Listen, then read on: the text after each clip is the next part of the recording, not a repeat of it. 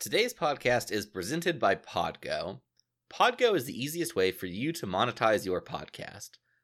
Podgo provides podcasters with a flat rate for ad space, so you always know how much you get when you include an ad from Podgo. Apply today to become a member and immediately be connected with advertisers that fit your audience. That's podgo.co or P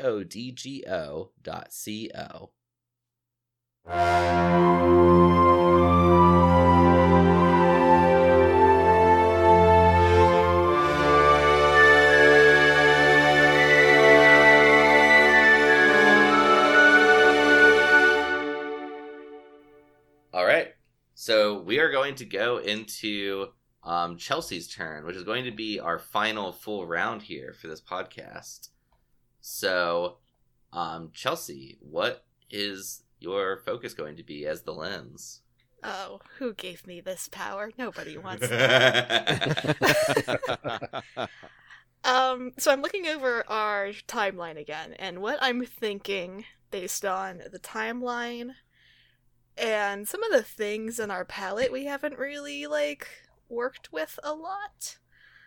Um, I'd like my focus to be the relationship between the aliens and our deities. Hmm. okay. So yeah, so you get to make um two things so long as they're nested inside each other, or just one thing if that's what you want. Um, Now that I've made this big power move, I don't know what to do. You've Um, made this bed now. You have to lie in it. I know. you got to kick it off. You've got to tell us what you have in mind for this relationship. I don't know. Um, I was gonna try and, and put my my thing TM in one of the later categories, but I think I'd like to start early and put another thing into our first period, which, uh, for the listeners at home, is uh, the irresponsible magicrats threaten the world with dangerous uses of magic. okay. Um, within that, I'd like to put an event after. Yeah, I think this is the best place for it.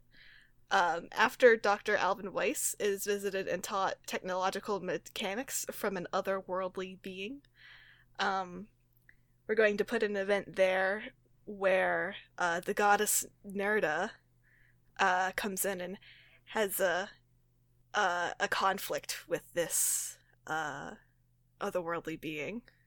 And it should probably be a little more specific than that, huh? a little bit, yeah. And you want Um, to tell us like how the conflict like resolves essentially? Right, So there's another event after that event. right. Okay, Um, I'm trying to think about how I want to do words. I'm- but this me- is before the prophecy. Right. Got it. Uh, let me let me write words. Maybe that will help me brain a little harder. Okay. Go brain go. yeah.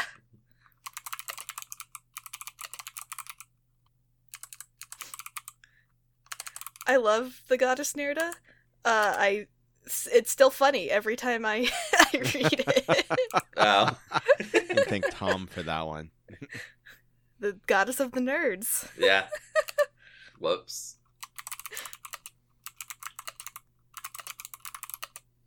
Does that seem fine? So what I what I have written is the goddess Mhm. Nerda uh, meets with the otherworldly travelers to try and curb their influence on the people of this world. Okay. I think that works. Um. So the goddess herself. Yes, Got it. she she comes down off of Mount God people. okay. Um, and then perhaps a scene underneath that could be um, answering the question how do the aliens respond to her request? Um, and I have them both marked as light events. I think the event is light, and then we'll find out if the the scene is light or dark. I suppose. Okay. um, so for my required characters, I guess we need at least one alien person, um, and we need the goddess Nerda. All right. So I guess I get to pick first.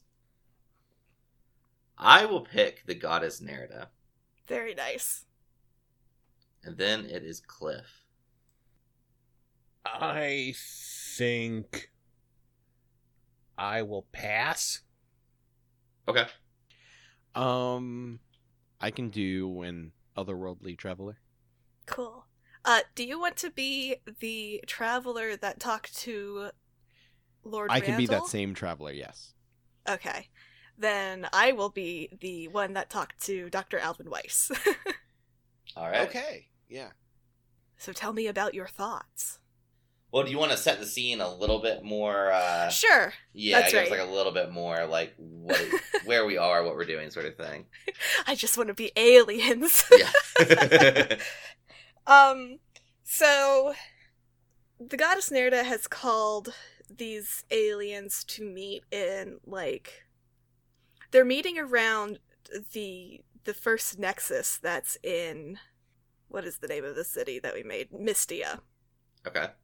And there's like this big like fantasy style like we're sitting on the opposite sides of the room staring at each other uh questioning uh one of those big just like meetings it's very like lord of the rings where all of the important people are sitting on big fancy chairs or whatever Okay. Okay. Um and this is probably not the first time she's called them here but this this is like the tipping point right this is we either solve the problem or we don't Okay. Is it just them here, or are there like other gods and stuff? Like, what's the?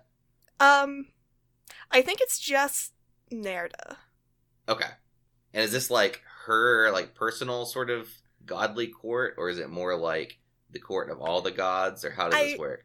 i think she's been sent as a representative and they're like in Okay. Mystia, so like they're on her turf so they were like yeah you you seem like the person that should be heading this Okay. Okay. So this is like a meeting of the aliens, and then like Mystia is approaching them. If right I understood that correctly. Well, uh, no. What I understood was that it's almost like Nerida has like summoned the aliens to Mystia for a meeting. right Okay. Okay. Okay. Uh, gotcha. Mhm. Gotcha. Gotcha. Gotcha. Yeah. I like- misunderstood. Through some means or another, she has like called them here, and they have chosen or been compelled in some way to come Mhm. here. yes Got it. Yes, that makes sense. Does, Okay. does that? I probably explained that very poorly. I apologize. No, no. I mean, I, that's why that's why we can ask questions just to make sure we're all here. So I'm Mhm. imagining like a big, like, like you said, like a big, like, sort of divine conference room almost with like big Right. fancy chairs and like a big circle. Yeah. Um, and I'm almost imagining like Nerda in like one of the big chairs and like the two um aliens almost like in the middle of the room with like spotlights on them. oh, yeah. I like that. okay. okay, I think that gives us do you guys feel comfortable like hopping into that scene like we have enough like uh Yeah, I think visual so. Okay, sweet. yeah. Okay, so um I think you get to reveal your thoughts first, Chelsea. Oh, I get to go first. Oh, that's dangerous. Um. so we didn't name any of our friends, did we? No, we did not. So my Mr. Alien guy, uh he's he's sitting there looking around and he is very tired that he keeps getting pulled into these things because this this planet is not developed enough to have this kind of planetary bureaucracy and I am just tired of having to deal with it. We're just here to help all the people and we keep getting pulled into these stupid like come to Jesus meetings and stop all your interfering and stuff and they don't see that we're just trying to help them. All right, I guess. Okay. So, okay. So, Nerda is concerned. So, Nerda is an immortal being from what in her society is considered a Class C civilization, which has achieved immortality through magic and technology. And she and the other gods have come here to guide them on their way through the phases of civilization. She considers this world to be a Class A civilization, and she considers the otherworldly travelers to be people from a class B civilization, people who have achieved travel between the worlds but have not yet achieved immortality and powerful wisdom that comes along with it. So she is very concerned that these interlopers are going to cause problems and hold back the development of this world where she and her the other gods have been carefully cultivating their uh, the development on this world to go down the right path. Um, in terms of calling them here, her basic purpose is to basically scare them off and let them know that she has her eye on them. Um, due to various laws of her own world and society, she can't just kill them or anything, although she's more than capable of it, where she did if she wanted to. But she she's going to try and imply that things will go bad for them the longer they stay here. Okay. All right. Um, my my thoughts are very much uh, along the same lines as uh, Chelsea's um, mysterious traveler, um, and uh, being uh, the one of the two of us that is more in tune with uh, the magical side of things. Uh, there's also an underlying um, curiosity and fascination with Nerda herself Okay. so i'm almost uh like i i'm here like uh you know here and like annoyed that we're uh, our quest is being interrupted for this but at the same time very curious to see what could possibly be learned by from this additional interaction Right. Right. I like that. Intrigue. Okay. Since um, Nerida kind of brought them here, I feel it makes sense that she would be the first to speak. yeah. Okay. So Nerida with so Nerida is on her throne. Um, her current form is about ten feet tall, though she's capable of adjusting that at will. And she says to them in a voice that is like icy cold, like frozen steel. She says, "Why have you intruded upon these realms?" the, uh, um, my um my traveler looking exactly the same as he did when he visited uh, Lord Randall's estate in the rather modest attire of a simple traveler, um, kind of bows respectfully and says, Goddess Nerda, we are honored to be brought here, for one. For two, we are simply here to study the, this civilization's universal potential. I have seen what you have done where he, you have been. You're doing more than study, my child. You have been, and she gets very stern here, interfering. well, yeah, we had to. If we weren't going to, if we hadn't interfered, they'd still be playing around in mud. She, you know, kind of looks around and she says, In mud? What do you know of mud? These people were on. No. So she's frustrated. And she says, Before you came, they were building cities, towers, and they were learning, they were writing, they were teaching themselves the ways of magic and power. And you've come and thrown a wrench into the whole thing. There was a plan, there was a process. But what does a world like this even have for you two? My apologies. We were merely following the grand edict set for us. We did not intend to intrude upon the grand workings of yours. We were merely following the path set forward by our elders. There is much potential in this world, potential to create, but with that also comes the potential to destroy. She leans back and like temples her fingers. She she says, "This is true. I am not familiar with your people. What is your edict here? What is your purpose?" Or, uh, before I ask that in anger, but perhaps I should soften myself and ask truly, what is your purpose? Um, I will look at my companion and then look back up to uh, Mystia and hesitantly say, It is our edict to give the people here the means to progress, and then to observe what they do with such means. We're just speeding this process along.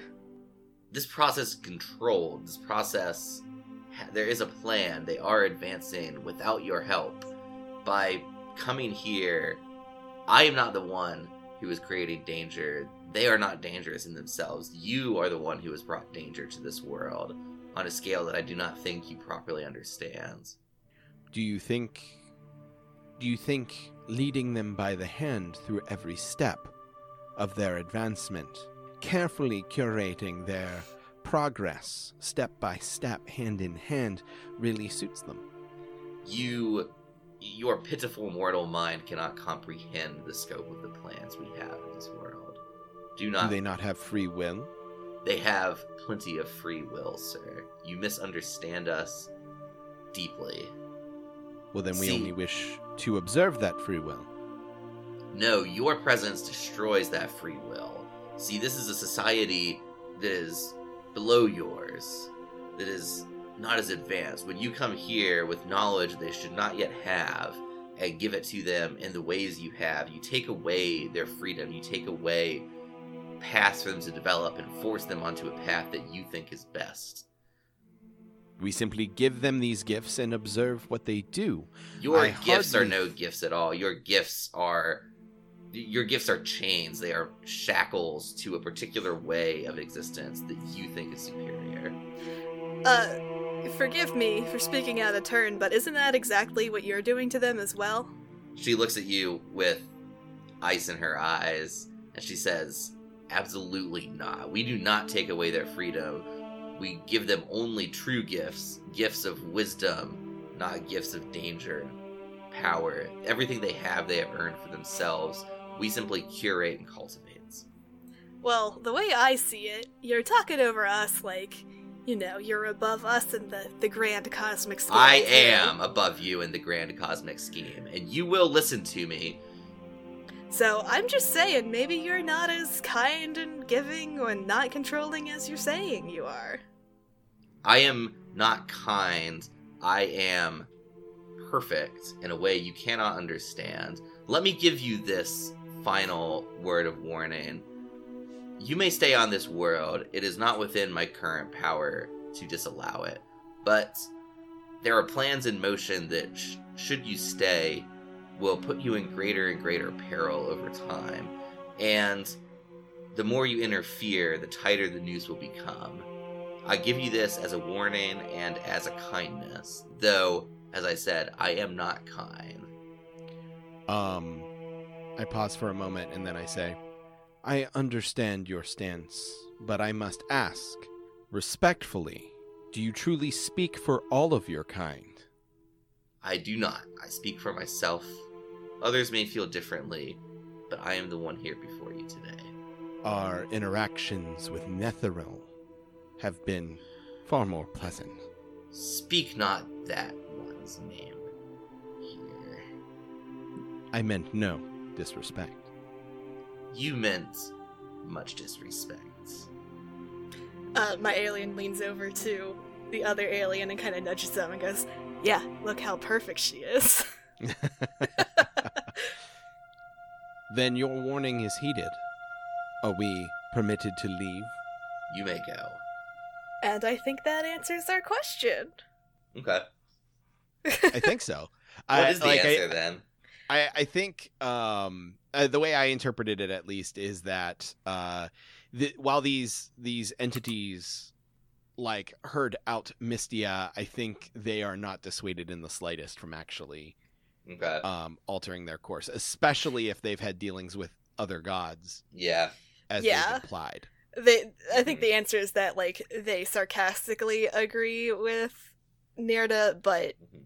do not, do not follow her request. Okay.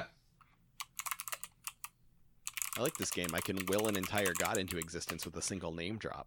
Yeah.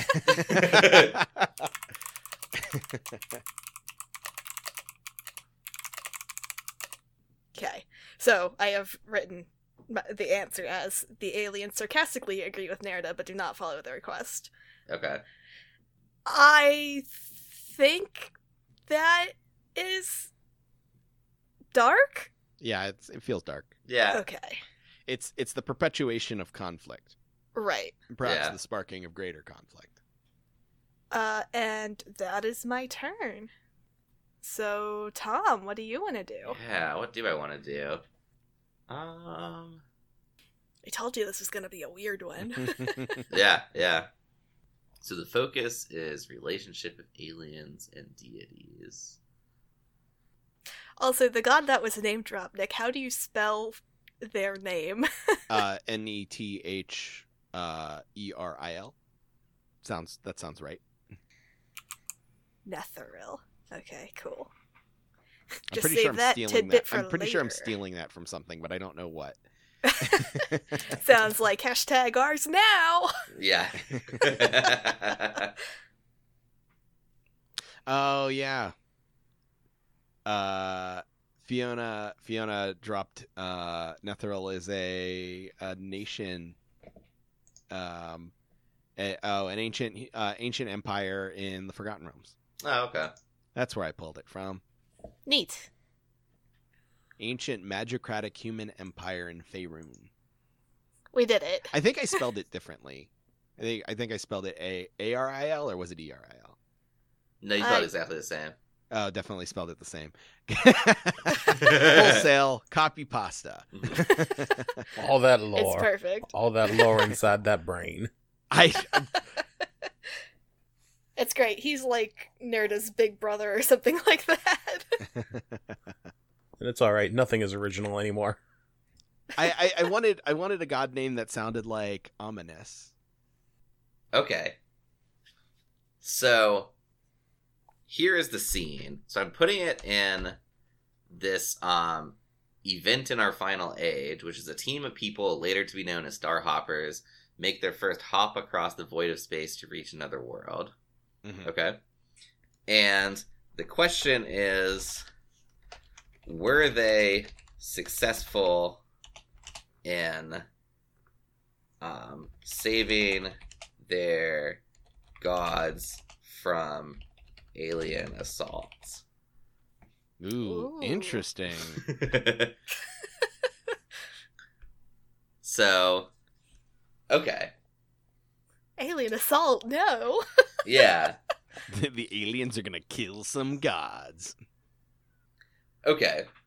So the scene is that um at a university um a team of magical and technological researchers have been working together to find a way to hop to another world. And what they've been doing is using astronomical technology like telescopes and satellites and such to try and pinpoint another a planet that would be habitable through like analyzing trace chemical signals and things um, with the intention of once they identify such a world if they can then um, find out anything about that world that lets their um, mages form an emotional connection to that world that will allow them to hop across the void using carefully developed teleportation magic. Um, so they have been doing this for some time when suddenly um, uh, an email appears from an unmarked source um, that tells them, well, I'm trying to think if I want to restructure the scene because I where I'm giving it too big of scope. Is the scene more like um like this is our first big time jump or or dimension jump or world jump, whatever we want to call it. yeah, yeah, yeah. It'll be like the first time. Okay. So, the, uh, okay, so like this has never been done before. Yeah, this has never been done before. No one's ever done this before, Um, and they're but, still. Tr- but we do know from the event that this scene takes place in that, that- it happens. that it happens. yes. Okay.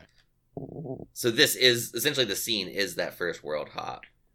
Okay. Um, but I- I'm thinking that if I make it like I- I'm making it too large in scope, I'm trying to narrow the question down. Yeah, yeah. The question, the question seems a little disjointed. a little too large. Yeah, yeah, yeah, yeah. So okay, let me set the scene and then let me get to the question. So, so the scene I want, yeah, because I think that might be a more useful.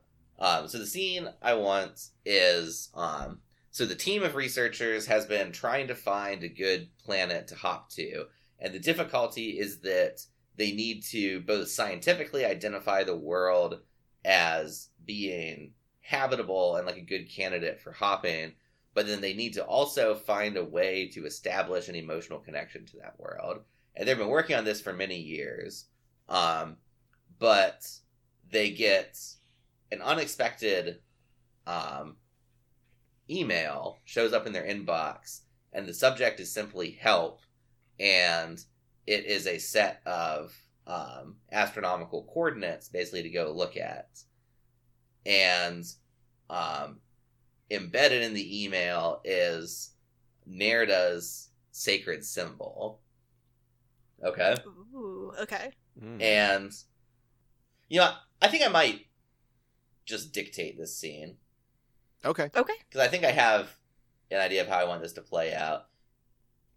Do it. So I'm just gonna make the question: um, What did they find on the homeworld of the gods? I'm gonna pop some popcorn and listen to the Tom tell a story. Yeah. Okay. So I, I already said a lot of the Time. scene. So as this email Uh-huh. shows up, and um, so character sort of like our cast here is um the head astronomer, um, who is like the chair of the astronomy department in this university, and has been like heading up this search for many years. Um, and then we also have um the head arcanist who has old ties back to um, the Knights of Nerida um, from back in the day. Though these days, those politics are much more settled and everyone is much happier overall. And he's not actually part of the university, but he is good friends with this professor, and they have shared the dream for a long time of making a hop to another world, which he is convinced is possible just so long as they find a good world and if they can just learn any information about it that would let him and his team form an emotional connection. Um, so this professor comes and shows him the email, and we'll say that they are sitting at a coffee shop, maybe like you know a twenty minute walk from the university. So they sit down, and the professor says, "I got this very weird email. Was, do you want to take a look at it?" Um, the older arcanist takes out a pair of reading glasses. Um, he deliberately has eschewed um, the various eye implantation technology that would make it unnecessary, preferring to do it this way. And he looks down at the printed out email and he looks back up and he says, Were you able to tell who this was from? The professor just shrugs and says, Sure. Um, they go from there back to the astronomy lab and they um, start looking through data. Um, as soon as the email came, the professor um, had some of his telescope, like some of the uh, satellites, the satellite telescopes in orbit, point in this direction and start studying. Um, and what he's found is that there, what the data is showing is that there is a world there, and it does appear like it ought to be habitable based on just the uh, chemical composition of its atmosphere. And suddenly, um, the Arcanist, uh, when he reaches towards that direction of the sky um, and thinks of the goddess Nerida, who he reveres, he suddenly feels this almost infinitely long projection of emotional connection that pulls him that, that he almost feels like if he just like lets it it will just pull him across the void to this other world. Um so he excitedly grabs the professor and just on an impulse goes for it um and they pop across the void and they appear and they see the goddess Nerida um, standing there, and she says to them, "We need your help." And I'll leave it there. Ooh. We're in the end game now. Yeah, I hope that was entertaining. Yeah. Mhm. yeah. And the the alien assault thing is non-canonical, so that could change since that didn't actually Yeah, we haven't Wasn't part of the defined screen. what. Yeah, but she does What? say we need your help. Yeah, so Um, there's something wrong, but we don't know what yet. Yeah, yeah. Okay. I apologize if that was a slightly roundabout way to do it. No, you good. No, it, it's it's all good. Okay. So now it is, I believe, Cliff's turn. Well, uh, I I feel that you at first with your initial description, I th- I felt like, oh no, my idea is gonna get kneecapped, but I think ours actually play very well together. Okay. Uh, I'm gonna go back a ways to the armistice era because uh, while there might be an armistice on the planet uh, between the gods, there's not. Uh, I'm going to be creating an event at the beginning of the armistice era, and that would be that the aliens, with the aid of um, Netheril, imprison the goddess Nerda on the god's home planet. Ruh-roh. Mm, that is a ruh Man, I didn't know I'd be starting all this war by picking this focus. Do you even know us? Apparently not. What have I done? I've hurt all these people. We're We're gonna take this conflict to a whole nother like level of scope. yeah. So, uh, the wording I used was the observing, in quotes, aliens, aided by the god Netheril, imprison the goddess Nerda on the god's home planet. All right. And that is indeed a, a dark event. Yes. It's very dark. So, yeah, Nick. All right. Um. Hmm. What does we? What do we need? I ask myself. I'm. I'm debating on if I want to elaborate on Tom's event. The world is your burrito. I know. Go on, put some salsa on that burrito. Um. So I am thinking of a doing an event uh in our final uh in our final period here. Um something along the lines of humanity aids Nerda in the defeat of Netheril and his outsider allies, cementing their place as a Class B civilization. And that sounds like a light event to me. All right. I think it's back to you, Chelsea, and you get to do two things again if that's what you want. Um. So long as they're nested together, right? Yeah. Yeah. Now I have to go through and remember everything that we've done. yeah. Who let us make a history this long? It was a mistake. Technically, it's always been the same length. We've just made it fatter. Made that timeline thick. Yeah. Two C's. Three. Who seasons. asked for this? Whoa. Nick, that's that's a dangerous number of C's. Well, look, it's warranted. It's worth the risk. It's worth the risk. Um. Why can't I ever remember the order of things? I feel like I'm in a situation where I pick this really cool thing and I never expected to have to uh, elaborate on it, and I'm just like, who? What? Oh no, the consequences of my actions. oh no, my my consequences have actions. Yeah. My consequences have actions. Seiko No will one never told- live that line down. no one told me I'd have to do more. Dun, dun, dun. There's a game that needs to be played. That sounds super fake. It's like you made it up. Um. So I'm trying to figure out how I want to insert this. But. Because I don't. hmm. I want to add a detail to the collection. But I don't know how to do it. Um, I mean, you're in a Maybe- position where you can add an event and a scene if you want to do that. right. Yeah, I'm. Hmm. And remember that the question for a scene can be like a really leading question, or like it can be like the question itself imply. Well, the question shouldn't imply the answer, but the question can be worded in such a way to so as to like imply the thing that you want to convey. Right. Help to find the scene too. Yeah. Okay, so I think what we're gonna do, and allow me to write this out so I don't babble like an idiot. um, how how did we spell Mister Mister New Friend's name? Netheril. Net he rill.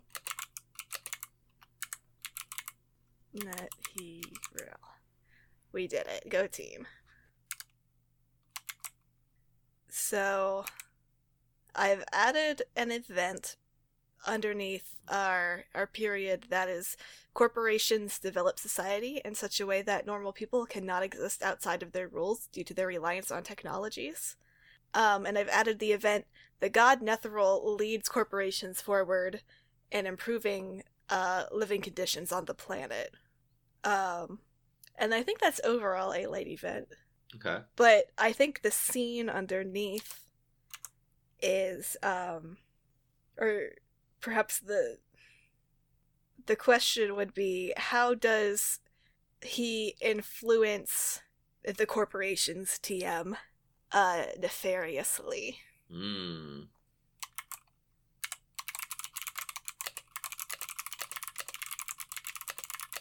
Uh, and I have a feeling it's going to be dark. Okay. Yeah, I mean. Um, and the scene here is probably uh, Netheril has beamed himself down to the planet, and is probably in probably like the boardroom of Unity Corp, since that seems to be the big one we've established uh, in the area of legends. Um, and he's probably like saying, "Hey, so now that we're making society better." Uh, here are some ways that you can make it even more efficient and figure out all of those problems you don't want to have to deal with. Um, is that set enough? So we're in like a so like a corporate boardroom, and Netheril Right. is basically okay. Yeah, yeah, yeah, that makes sense. Um, yeah, it's so it's the scene that we did at the at the uh with with Nerda, except with Netheril in a boardroom. yeah, yeah, I dig it. Um, okay. Um, are there so like Nerda's a required or not Nerda, uh, Netheril? Netheril would be a required character, and then um, time has passed, so probably whoever is the head of Unity Corp. Um, but I don't think we have an established character for that yet, so that Okay. can be made up. Okay. I guess I pick first. Um, you know what? I will be a knight of Nerda who has started working at Unicorp, Unity Corp as sort of like an administrative assistant to um, Unity Corp's um, chief executive. Um, so I am um, I'll be a young guy in his twenties, um, and most of my job is like fetching coffee and like bringing sandwiches into meetings and stuff, and like taking notes. Um, and okay, so, so that's my character. We'll- We'll we'll get to reveal thoughts later. Okay, but yeah, that, that's who I am. Um, we'll call him Joey. Joey. Joey the PA. I love him. So yeah, so he's a he's actually secretly a knight of Nerda, um, and he got this job to sort of like keep an eye on the chief executive. Nobody Um, will suspect the intern. Exactly, yeah. Actually, I like that. He's actually an intern. I like that a lot. okay. So he's not like a full time person. He's an intern, and basically he spends most of his day getting bossed around by the chief executive. Poor Joey. He knew what he was getting into. I believe that means I am next. Uh, I shall take on the role of the god Netheril. All right. Um, all right. So then I think I will play the current CEO of Unity Corp. Excellent. What is his name gonna be? Um, uh, he his name will be Benjamin Griffiths, CEO. what a name. Unity Corp. Okay. I love it. Uh, and then this will be my turn to sit and watch and make you guys do my dirty work for me. okay. Dance puppets. So tell me your thoughts. All right. Um, I guess I'm first. Um, so yeah. Um, okay, yeah. That's right. I had to kind of like almost get myself into character there. Okay. So, so yeah, Joey. Um, I'll say Joey does not realize that this is a meeting with a literal god. Um, Joey just thinks this is like an important investor or someone that, um, like Mr. Griffiths is trying to woo. Um, so he doesn't think too much of it. And right now he's in the process of laying out like a bunch of bagels and spreads and stuff for uh, you know the two guys to munch on. And after he's done that, his job will be to like sit in a corner and take notes on his laptop. And he like he's not really thinking too much about it. Like he's kind of focused on what's for lunch right now. uh-huh. I am Netheril, the god of chaos and corruption, of despondence and despair. I seek to roll the dice into the tray of the world and watch the denizens of that world fall where they may. And I have it on good authority from my uh, consultants that consolidating the power of the world into select hands will not only create that despair that I so seek, but it will also increase the corruption of those who rise to the top. So, the mere suggestion of that initial push to make the world better, that gives the trust to create the corruption, and then I sit back and watch it all fall down. Neat. um, all right. Uh, Benjamin Griffiths. Um, he is the youngest CEO in Unity Corp's history. He's he's only about 32. Um, and uh, he's you know just basically in it for the money. Uh, yeah, sure. Unity Corp will absolutely help people out, and uh, Netheril um, has absolutely been um, pivotal in the company's success thus far. And if the company is successful, then I'm successful. So anytime Netheril wants to pay a visit, um, it's usually going to result in some pretty massive gains for the company and myself. So I am eager to hear what he has to say this time. I am very excited. All right. Uh, so, uh, I guess, uh, do how do we want to set up the scene? Is it is Netheril already there? Chelsea, Ah, or or yeah, it, it can be, however, but yeah. yeah, does Netheril want to make a like grand entrance? Because if not, I was imagining they're already just like sitting down, hanging out, sipping on company coffee.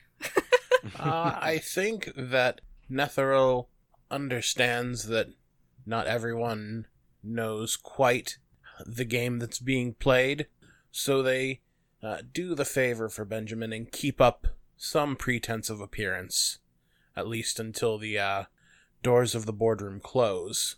So uh, they walk in to the boardroom, and you can tell that they're visibly uncomfortable in the suit that they're wearing. It's a uh, fine three piece uh, suit, uh, just full black suit, black tie with a with a light lavender shirt, uh, and I think they walk in and just uh, immediately walk up to Benjamin and say, uh, Benjamin, my boy, how are you? And put out a uh, hand for shaking.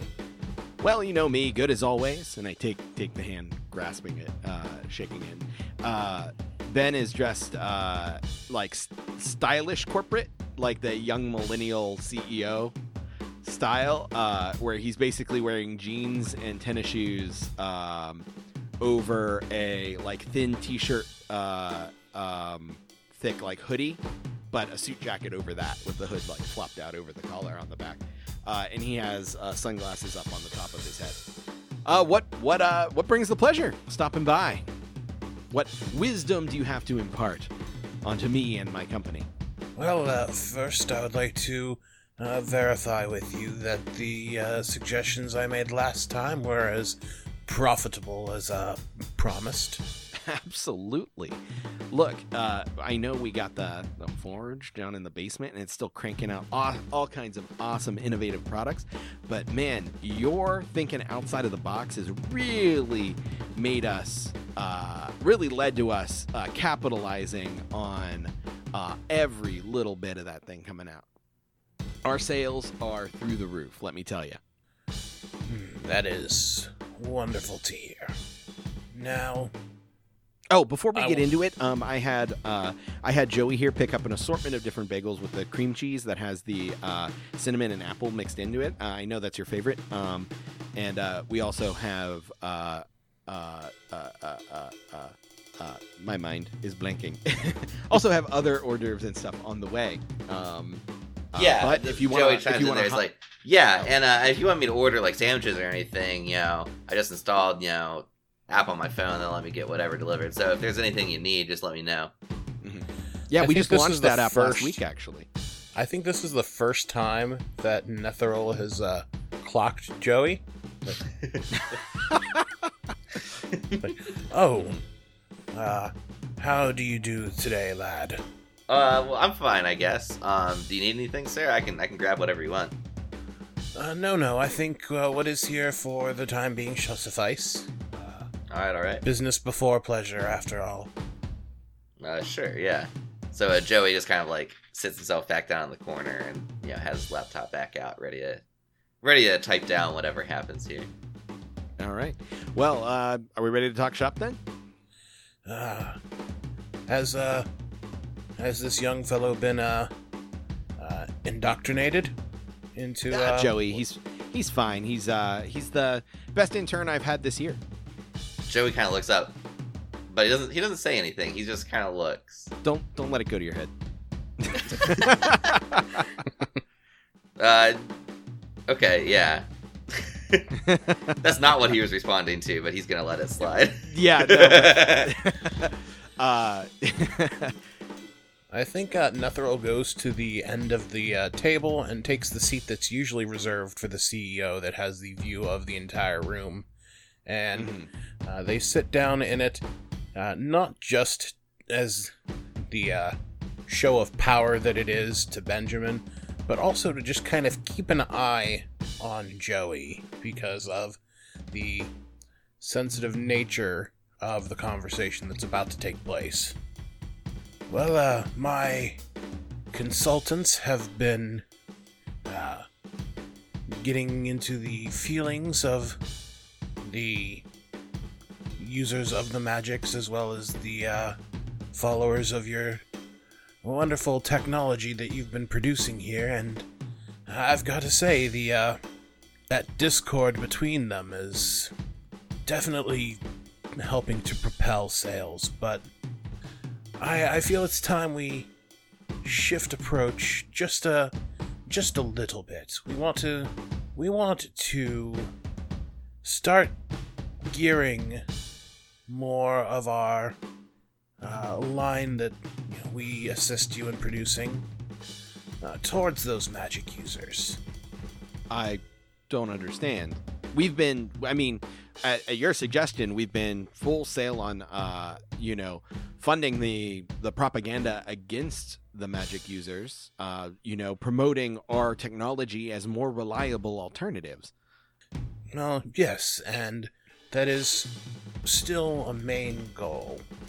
But if we factor in the percentages of the population that can use magic versus our target demographic of those who don't, we stand to make 175% profit on the goods and services that are provided.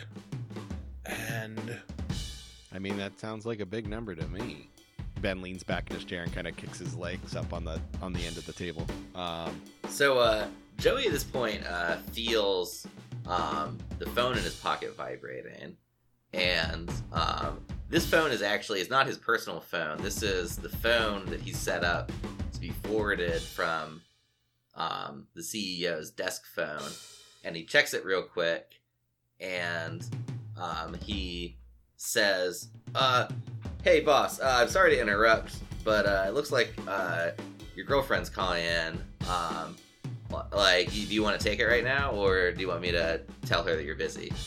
Um, I I kind of like wave it, uh, uh, wave it aside. And go, nah, nah, tell tell her I'm busy. I'm with way more important people right now, just between you and me. Oh, okay.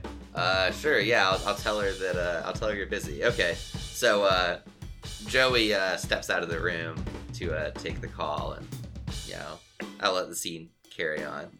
Yeah. Uh, and um, I I turn back to Netheril. My my apologies, but rest assured, I have my priorities. Uh, pay, pay, I pay no mind to that. I understand you. Uh, Ter- Terran side folk enjoy your carnal pleasures. So, there's no issue from me. Suddenly, Joey bursts back into the room, and he says, "Uh, sir, uh, y- your father, they're taking him to the hospital, sir. Uh." And he sort of like hands the phone over, his hands like kind of shaking. What? Uh, and I take take the phone. Hello, what's happening? Right there. Hmm? I I uh I I'll, I'll say with that, um, I'll turn back to Netheril and say, um, do you mind if I take this real fast? I suppose that's an important uh, thing for you to deal with. My my my apologies, my apologies. And uh, I'll walk out the door saying, "Hello, what's going on?" Uh, and leave. So now don't- it's just a Joey and Netheril sort of. Yeah, I don't pay attention to anything what Joey's doing. Yeah. So I just go. So uh, how about that game last night?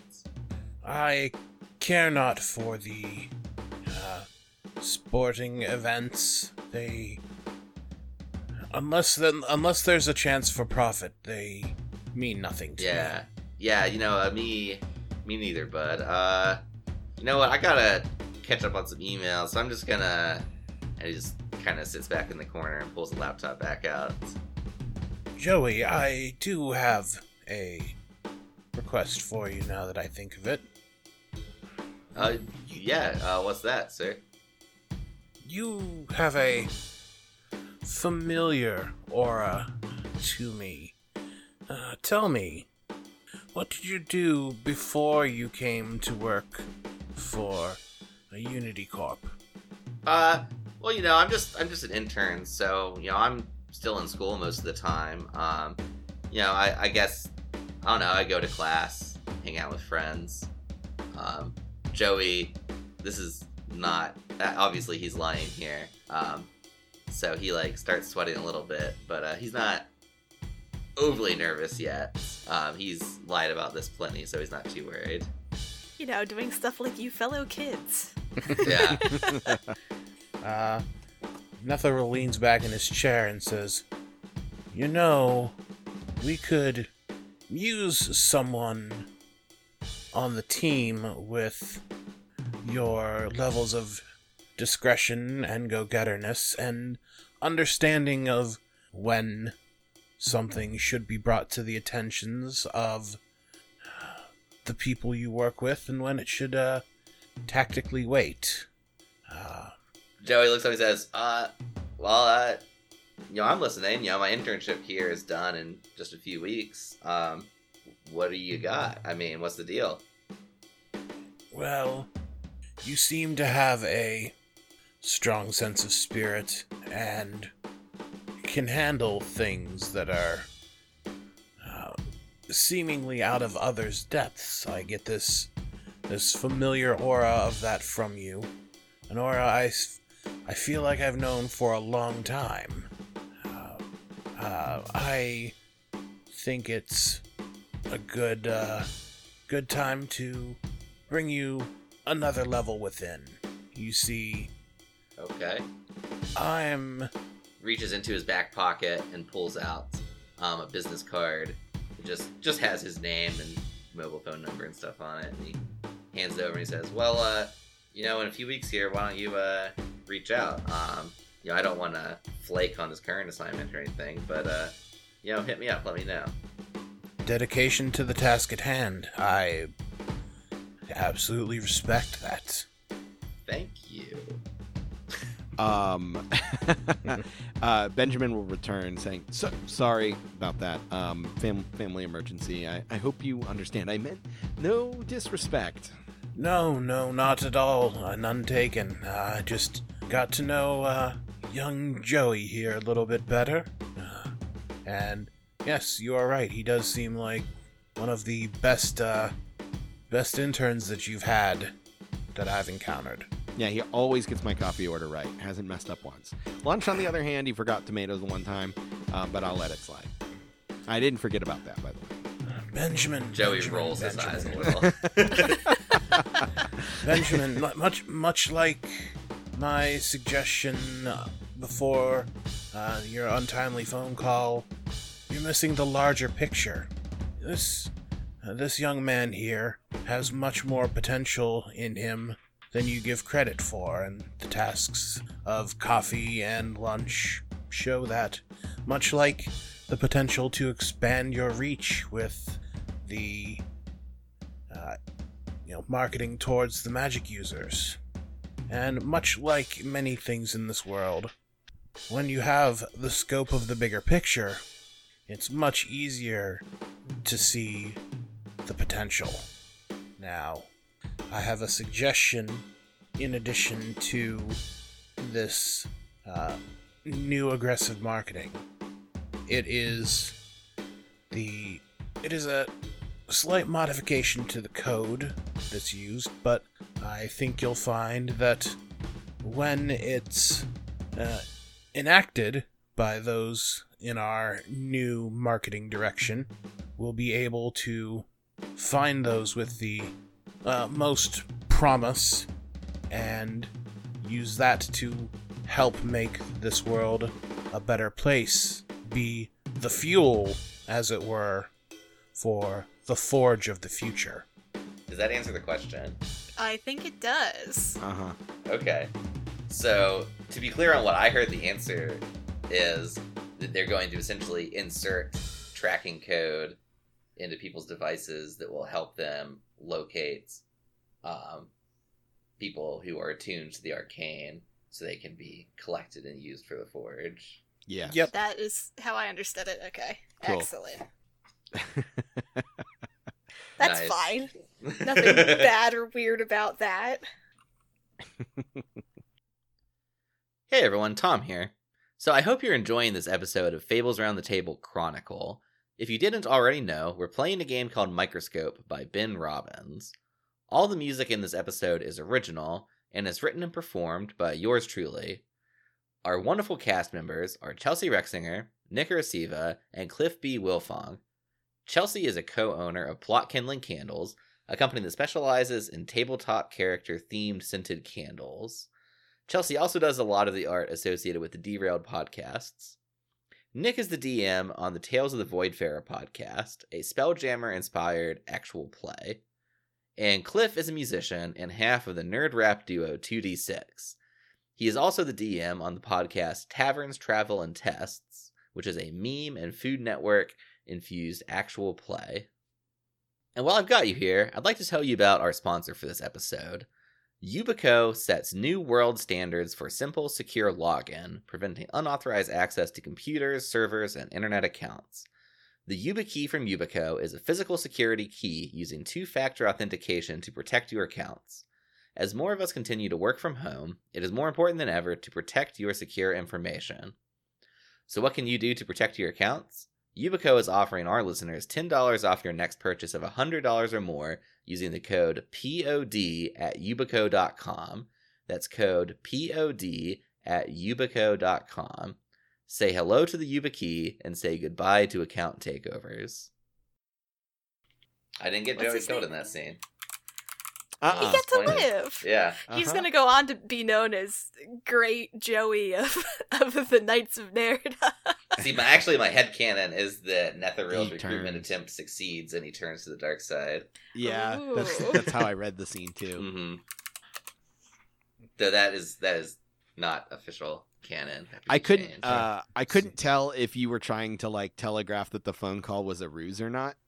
But I just Um, figured I would yes and my way through because obviously whatever Yeah. it was kept me out of the scene for enough time. I didn't want to like no and by saying like oh it was clearly a ruse. yeah, I did not If that think of it as I, yeah. I wasn't trying to do it as a ruse. yeah. Um, I was sort of figuring number one, it would like li- like what would happen was like definitely one of the things I thought could happen, which is just like pulling you out of the scene for a minute would let me have it would let Joey Right. have an interaction that would otherwise. I, be I definitely kind of- picked up that that's kind of what you were gunning for. Yeah. Now the other thing I had in mind is that it could have gone a direction where like Netheril will give you some dark secret to save your father or something. Or even it could be like Oh. Netheril had like arranged this previously to like further Yeah, I was his I was thinking that like that could have been a thing too. as Um, well. so I, I sort of, I mainly it was just I thought it was like an interesting thing that could just like twist the, Shake up the scene, scene. and just like Yeah. shake it because it felt a little like stale. right, Mm, so I just wanted to kind of kick the scene in the teeth and see what would happen. yeah. right. But yeah, Yeah. my my head canon for that ending too is like when with Netheril hinting like sensing that familiar aura, it's like I could pick up on that you had that slight connection to Nerda, Yeah, and it's like bring you into the fold, get you in deep, know that you're in deep, and then confront you and just be like, "Yeah, uh, your goddess abandoned you." Clearly lying. yeah, yeah. Your goddess abandoned you. Uh, why not come work for the winning team? All right. So weird. that. Nobody knows what happened to her. Yeah. Weird. Who knows? what a wild Um, thing. So, to uh, remind those at home, uh, the question was how does uh, Netheril influence the corporations nefariously? And the answer we've come up with is that Netheril tells Unity Corp to start tracking people with their technologies so that they can begin to locate arcane sensitive people to use as fuel for society. And that is clearly a very dark thing. Yeah. All right. So I think it is Nick's turn to pick a legacy and then do an event or dictated scene based on his legacy or anyone else's legacy. Mm. All right. So, um, so like the legacy is like basically kind of like defining a an element that remind remind me. Uh, yeah. So, so the idea of legacies, well, so we're gonna do like a final round here. Um, Mhm. that's gonna be just based on the legacies. The, the idea is that the legacy represents something you as a player are like interested in seeing how it kind of basically it's an element that you're interested in as a player and would like to explore more or like see its impact in earlier or later periods potentially um got so it. like, like legacies are usually going to be like people or places or institutions or things um that just like have like a sort of long lasting presence in the world um that would be interesting to explore All right. Um, and it doesn't have to have anything to do with the the focus we just did. it doesn't have to do anything with the focus it does have to be something that we touched on during the round in some way Right.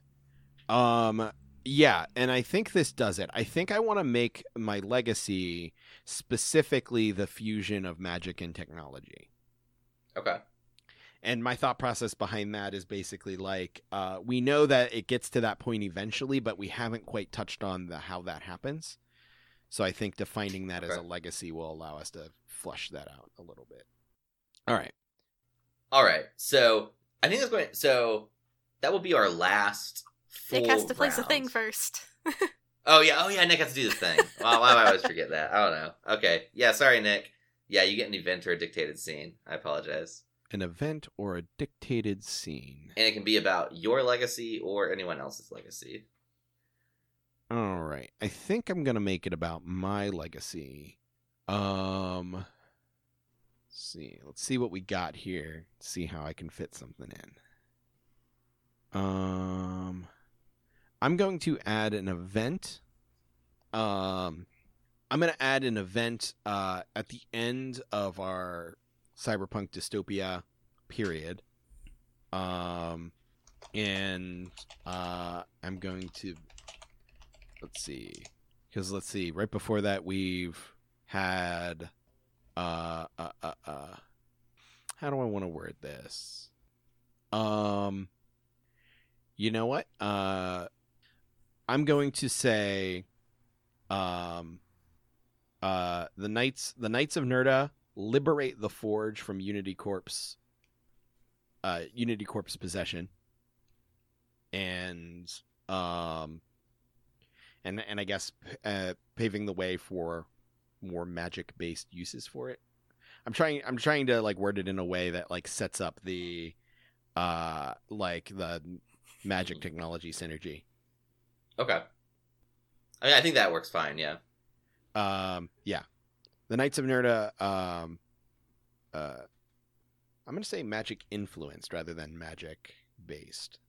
All right, the Knights of Nerda liberate the forge from Unity Corp's possession, paving the way for more magic influenced uses for it. Yeah. And that'll that be light a, a light. That'll be a light event. Or, uh, Nice. yeah, an event. All right. All right. So that is going to be like our last full round. So what I kind of want to do is walk down our whole history chronologically, just beginning to end, and go over it. And we can like interject and like make like tweaks or offer commentary on it as we go. Um, and then like the final thing I want to do is one more time around the table where we do sort of like a super legacy round where each of us will do an event or a dictated scene based on any of the legacies currently on the table. Um, so yeah, let's like walk it from the top here. Um, so our first period is irresponsible magicrats threaten the world with dangerous uses of magic. In the shadows of the lower classes, interest in new technologies begins to emerge. And then our first event is Lord Randall learns a new dangerous technique from an otherworldly traveler. And we had a scene here that was the scene at the uh, gate to Lord Randall's estate. And we Mhm. learned that magic is dangerous, or this particular technique at least is dangerous due to the unintended consequences of it, which we where we saw the otherworldly traveler melt the head guard's sword, wounding him terribly, and the, the traveler seemed surprised at this. Then we have Oops. another event where Dr. Alvin Weiss is visited and taught technological mechanics by a rival otherworldly being. Then we have the scene where, or no, we have the event where the goddess Nerda meets with the otherworldly travelers to try and curb their influence. So this is after both of those travelers have had their events. And Right. we have a scene in there which is how do the aliens respond to her request and this was the scene in like Nerda's court in Mystia and the answer is the aliens sarcastically agree with Nerda but do not follow her request and I have a question. yeah Would the court in Mystia be the mysterious court? the mysterious court Just because of the, the words. oh oh sure why not yeah The, cool the people who follow the goddess Nerda are nerds, and now we're in the, the, the court of the mysterious court of Mystia. all right I dig that Sorry, that's my commentary. no no that's good Um, yeah, sorry, I, I have a bit of a freight train approach sometimes, so just No, just good. knock me off. Um, so then we have an event that is the discovery of a prophecy that had been long forgotten, tying the ebb and flow of magic and technology to each other. And the question is, what is the prophecy? And the answer is, when the deep bond of soulmates is severed, it can create world altering effects. I want to offer like a slight sort of like elaboration of this idea here okay. which Yeah. is that specifically it's the severing of Annabelle's, who comes from like a magicratic family, like severing of her soulmate bond to her lover, who was a technologist, is what put in play this sort of like extending prophecy into the future, sort of like tying the fates of magic and technology together. Hmm. Ah, okay. Yeah. I'm down for that. Yeah, yeah. kind of, and it and it, it plays off of like the this pre-existing power of emotion. Yeah. But it's like th- through Annabelle's bond with her lover, it kind of like wove those two things together in a way they might not have been otherwise. And that has like far reaching sort of like fateful implications. Right. Butterfly effects. Yeah. And then we have the event later on, which is Queen Annabelle I crushes her husband's army at Tidlin Falls, cementing her rule of the Kingdom of Walia. Which I will offer further commentary that, at least in my head, this was ultimately based on she discovers that her husband had her lover killed and then Mm. Yeah. raises an army to destroy him utterly. yeah Uh, Take revenge. Yeah, and I'm sure there's lots more extremely complicated politics that were involved in making that work. Mhm. Um, but that was ultimately this was like, or at least it started as like a quest for vengeance for her husband, who we have sort of established also was a pretty terrible person. Um, Mhm. Yeah. sort of very off scene, like, like off screen, but through like Mhm. hinting. So I think that is very much like she, um, this was her vengeance. We stand Queen Annabelle. yeah. So then we enter our next period, which is the Dragon Wars. Initially, magicrats aligned with dragons, lower classes began showing off powerful warfare technology. So this is our sort of like great, like magicrat versus technologist war. Um, so our first event here is Queen Annabelle V is coronated to the throne of Walia, becoming the de facto leader of the emerging technologist coalition. Um, since I have no concept of time. Okay. How many generations would that be? Well, so I deliberately said when I put the number here is I didn't want to imply it was only like five generations. there were Right. others that That were there could be non Annabelle monarchs Mm-hmm. in between. Um, Okay. So I wanted to leave that vague and sort of like I deliberately noted that though we're on Annabelle five, there could be other names Yeah, slotted. it's in. like a Correct. pope Yeah, so it's at least five generations, but it could be. yeah, any yeah. So it sets a it sets like a floor but not a ceiling for how long it's Yeah. Right. Uh, so since I have no concept of time, what would that floor be? um the floor for like five generations of monarchs.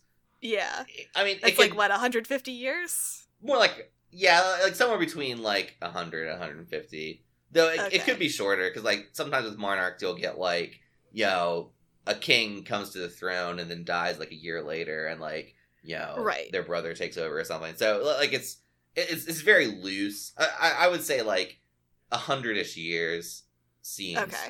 as like a probable sort of floor Plus, figuring Right. in life expectancies and everything as well will complicate things. So, I think a 100 years is at least a uh, safe bet for just a floor.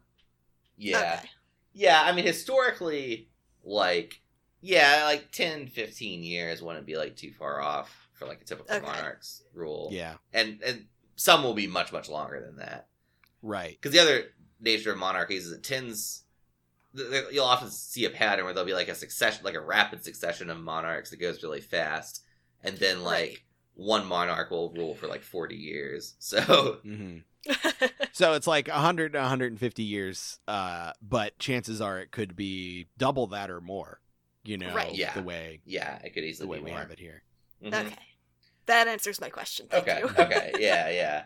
So then we have the Purge of Worms, a battle in which new technology was unveiled that eradicated most of the dragons. We never actually got super into what that would be, so I'm just gonna sort of. Mhm.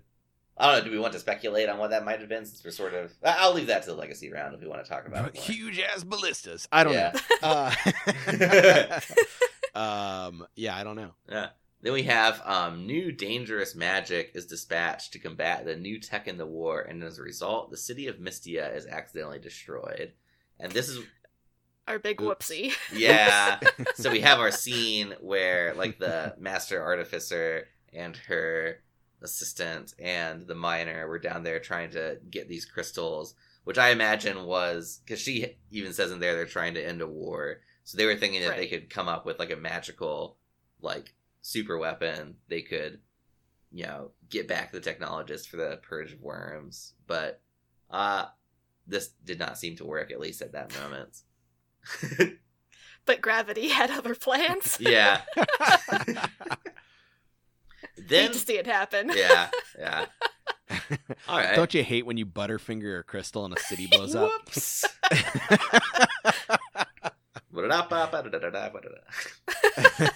Have you ever had this happen to you? Um, now I'm just imagining like the infomercial woman he like opens a cabinet and like everything falls out, and she's like, "Yo, whoops." And it just cuts to just like a building exploding. yeah. Okay. Uh, So from there we enter the Armistice era, and our first event there is the observing aliens, aided by the god Netheril, imprison the goddess Nerda on the god's home planet. Then we have bright minds of both sides come together in an unprecedented effort to create a power source for all the world, which becomes known as the Forge. So both sides here is not referring to like Nerda versus Netheril. Um, it's but- referring to the the uh, mages and technology. exactly, yeah. right.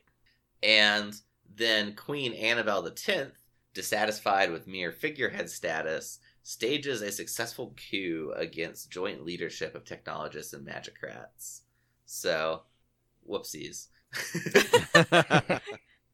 We stand this Queen Annabelle a little less. yeah, she might be a little shittier. We don't know. I don't know. Maybe she had her reasons. Um, and we don't really know where that goes precisely. Um, Mhm. So I imagine there's a whole lot of other like politics and war, and who knows what all happens. Mhm. Um, but eventually, this leads us to the era of legends. Oh, in terms of like technological eras, I've been kind of imagining like the Dragon Wars as being kind of like 30 years war type, like sort of thing. So, like 1600s kind of. yeah. I'm imagining the Armistice era as being almost like um, the Enlightenment, Mhm. um, sort of like 17, 1800s. And, um, and then in the era of legends, I think we're sort of established that as being kind of like early to mid 20th century. Yeah. Is that kind of, I think that's Yeah, sort think of where we were. I think that's right. Yeah. yeah. hmm So, in the era of legends, the histories so far have been made readily available for all to consume.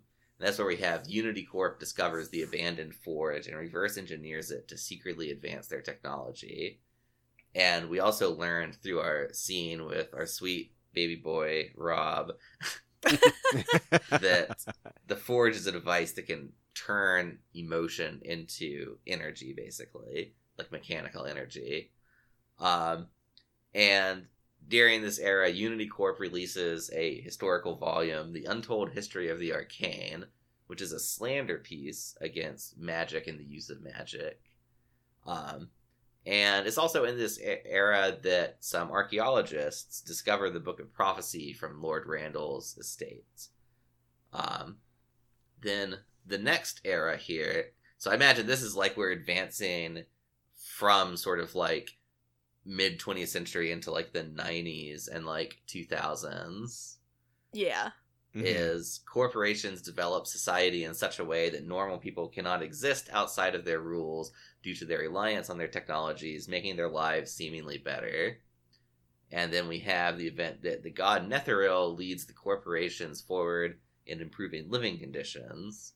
Um, and we have our scene in here where Netheril tells Unity Corp to start tracking people with their technologies to locate the arcane sensitive to be used as fuel. And then we have the collection, an event in which um, Unity Corp starts kidnapping um, arcanists and the arcane sensitive to be living emotion fuel for the forge, which begins a sort of like pseudo utopia. Actually, I think this would be like a classic dystopia.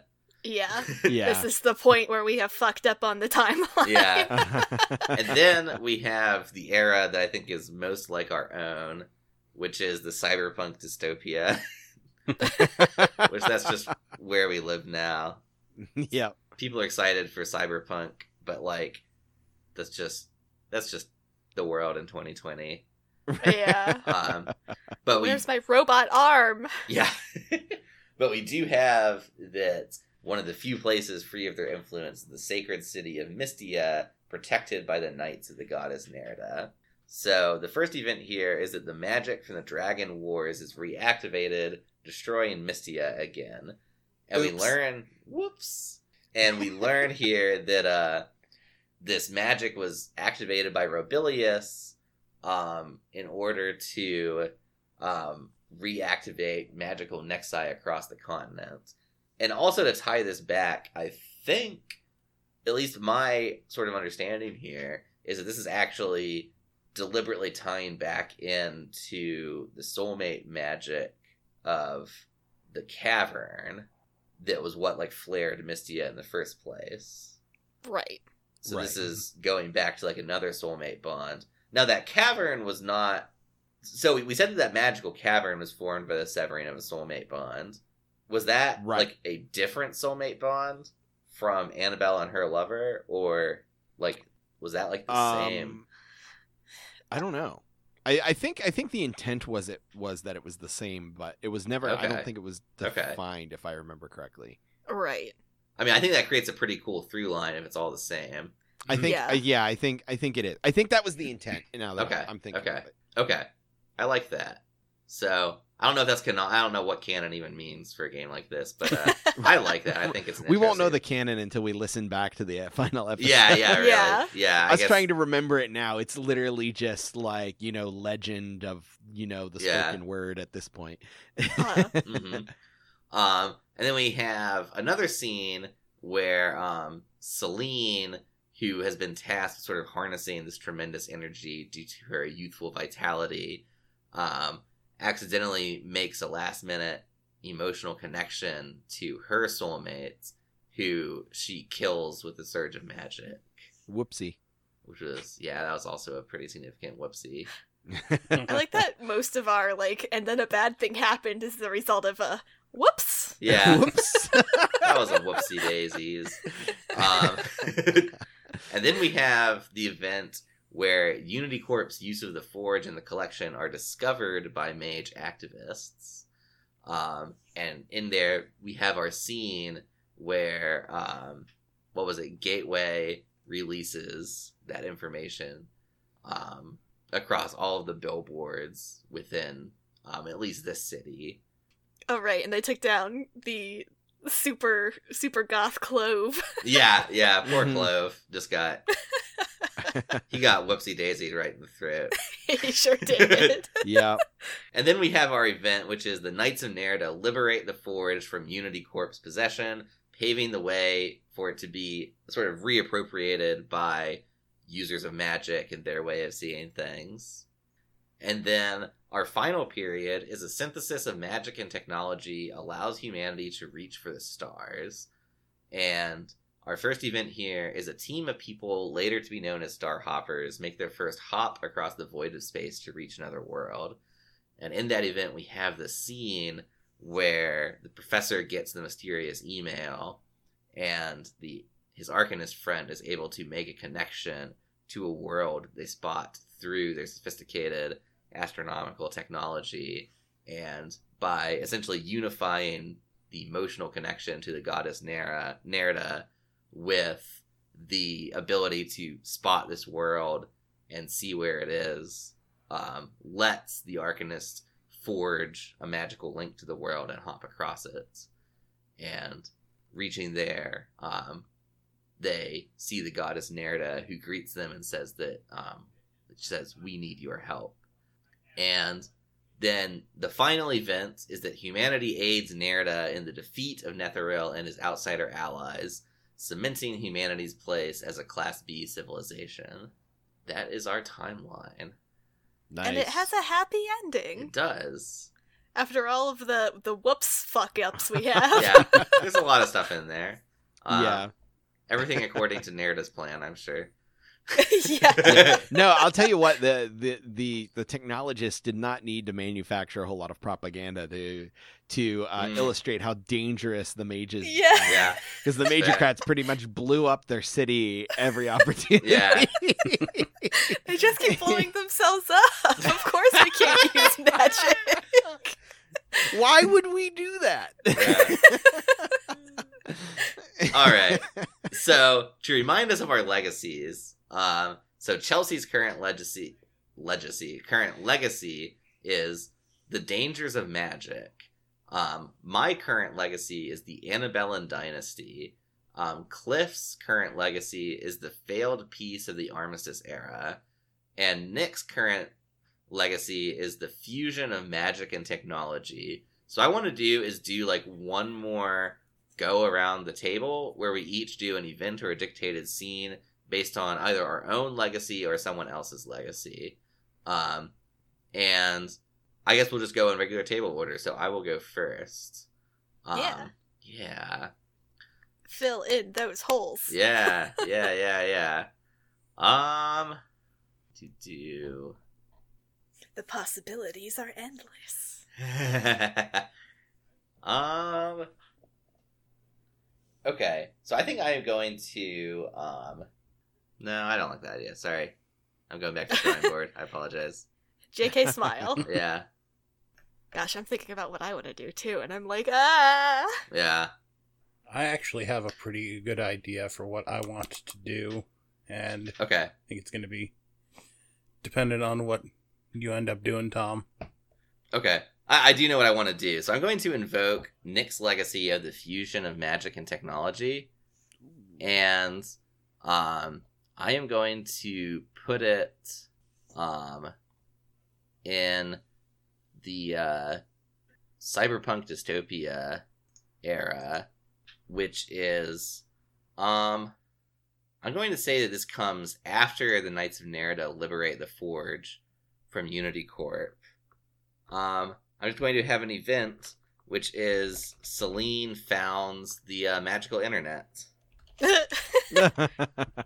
that she had brought up, and Robilius and Ingram dismissed as a silly idea. But Celine, um, I mean, there's already the uh, Nexi are already connected by strands of powerful magic, but Mhm. um, what she does is um, creates many, many smaller nodes. Um, they're like essentially mini Nexi, um, and ties them to a little like battery power, or not even battery, but like basically like basically creates like a magical nexus that you can plug into a wall socket, and boom, there you go. You have a hook into the whole nexus grid, and I it love allows that. yeah, and it allows like Magic mag- Jack. yeah, and it allows magical power to flow all over the world. So you can like send an email over the regular internet um, asking your buddy for good vibes, and then your buddy can hook into the magical internet and literally send you magical vibes. Just vibing. hmm I love that. I love everything about that. That's my favorite thing. All right, uh, Cliff.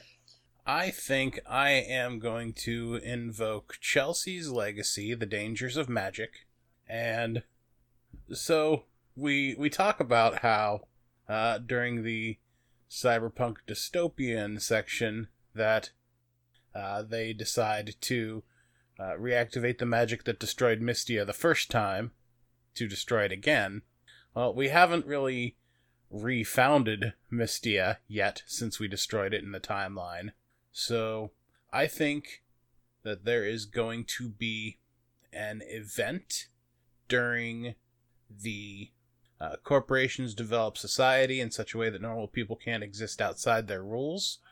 Uh, and it's going to occur as a response to the collection. Uh, it is going to be. Um, it is going to end up being a dark event. Uh, mages in an effort to protect their uh, ilk, go to the ruins of Mystia and recreate the city for their protection, displacing thousands of non magical uh, people. Mm, okay. Interesting. my favorite thing about this period we're in right now is that it's a light event or it's a light period, but everything underneath has been dark. Definitely, you made uh, that one event light, which is Mhm. Netheril leads them to improve living conditions. Yeah, the sacrifice of, you know, other people. Yeah, you know. Oops. you know. Whoopsie. I'm thinking maybe this Netheril god isn't such a such a cool dude. Look, do you want central air in your homes? You're going to have to do a genocide. it's the only option. Okay. Nick. All right. Um, my idea um, is still intact after those additions. I'm going to invoke Cliff's legacy of the failed peace of the Armistice era, and I am going to do. Um, I'm going to do a dictated scene that is. Where am I at? I got to scroll through the Armistice era. I'm going to do a dictated scene under um, Queen Annabelle the Tenth does a coup Okay. And um you know what no this isn't a dictated scene this feels like an event Okay. um but uh uh queen annabelle queen annabelle the 10th's new order basically new rule um brands the knights of nerda which formed not long ago in the wake of the absence of their god to keep the peace are Mm. branded heretics and hunted Ooh. Okay. we do not stand Annabelle the tenth. it's it's a scale of one to ten. We we definitely stand Annabelle the first. We do not stand Annabelle the tenth. Alrighty, Chelsea. oh God, who gave me these pants? so I have an idea of what I'd like to do. I'm just trying to figure out where exactly I wanna wanna put it.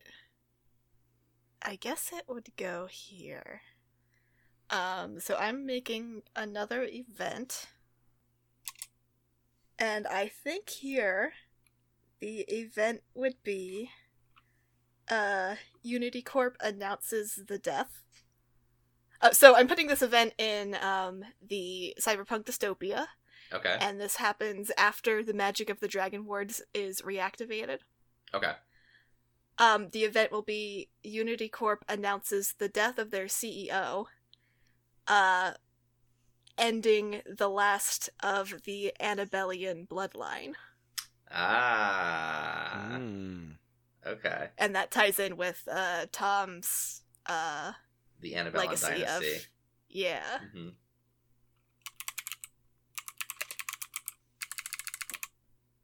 And that's probably dark. It feels dark. Yeah. Yeah. It feels dark. Someone died. yeah. well, it's like Unity Corp sort of like sort of bad guys also though, Yeah. so it's like eh. we'll leave it dark. Okay. Someone was sad about it. That makes it dark. Yeah. All right. Uh, I got everyone there, right? Yeah. Yeah, Yep. yeah. All right. I think that's our game. Um, I think that's our game. Yeah, that was pretty cool. I think our timeline is really interesting. Um, hmm do you guys have fun? Oh yeah. yeah. Yeah. Cool. making history. Making history. Did you have fun? I did have fun. I thought it was pretty neat.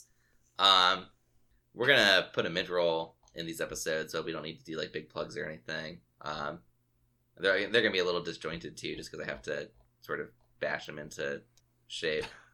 Right. Um, so we can plug for the retrospective. Yeah, okay. So yeah, so um this is the end of our game. Um I hope everyone enjoyed it.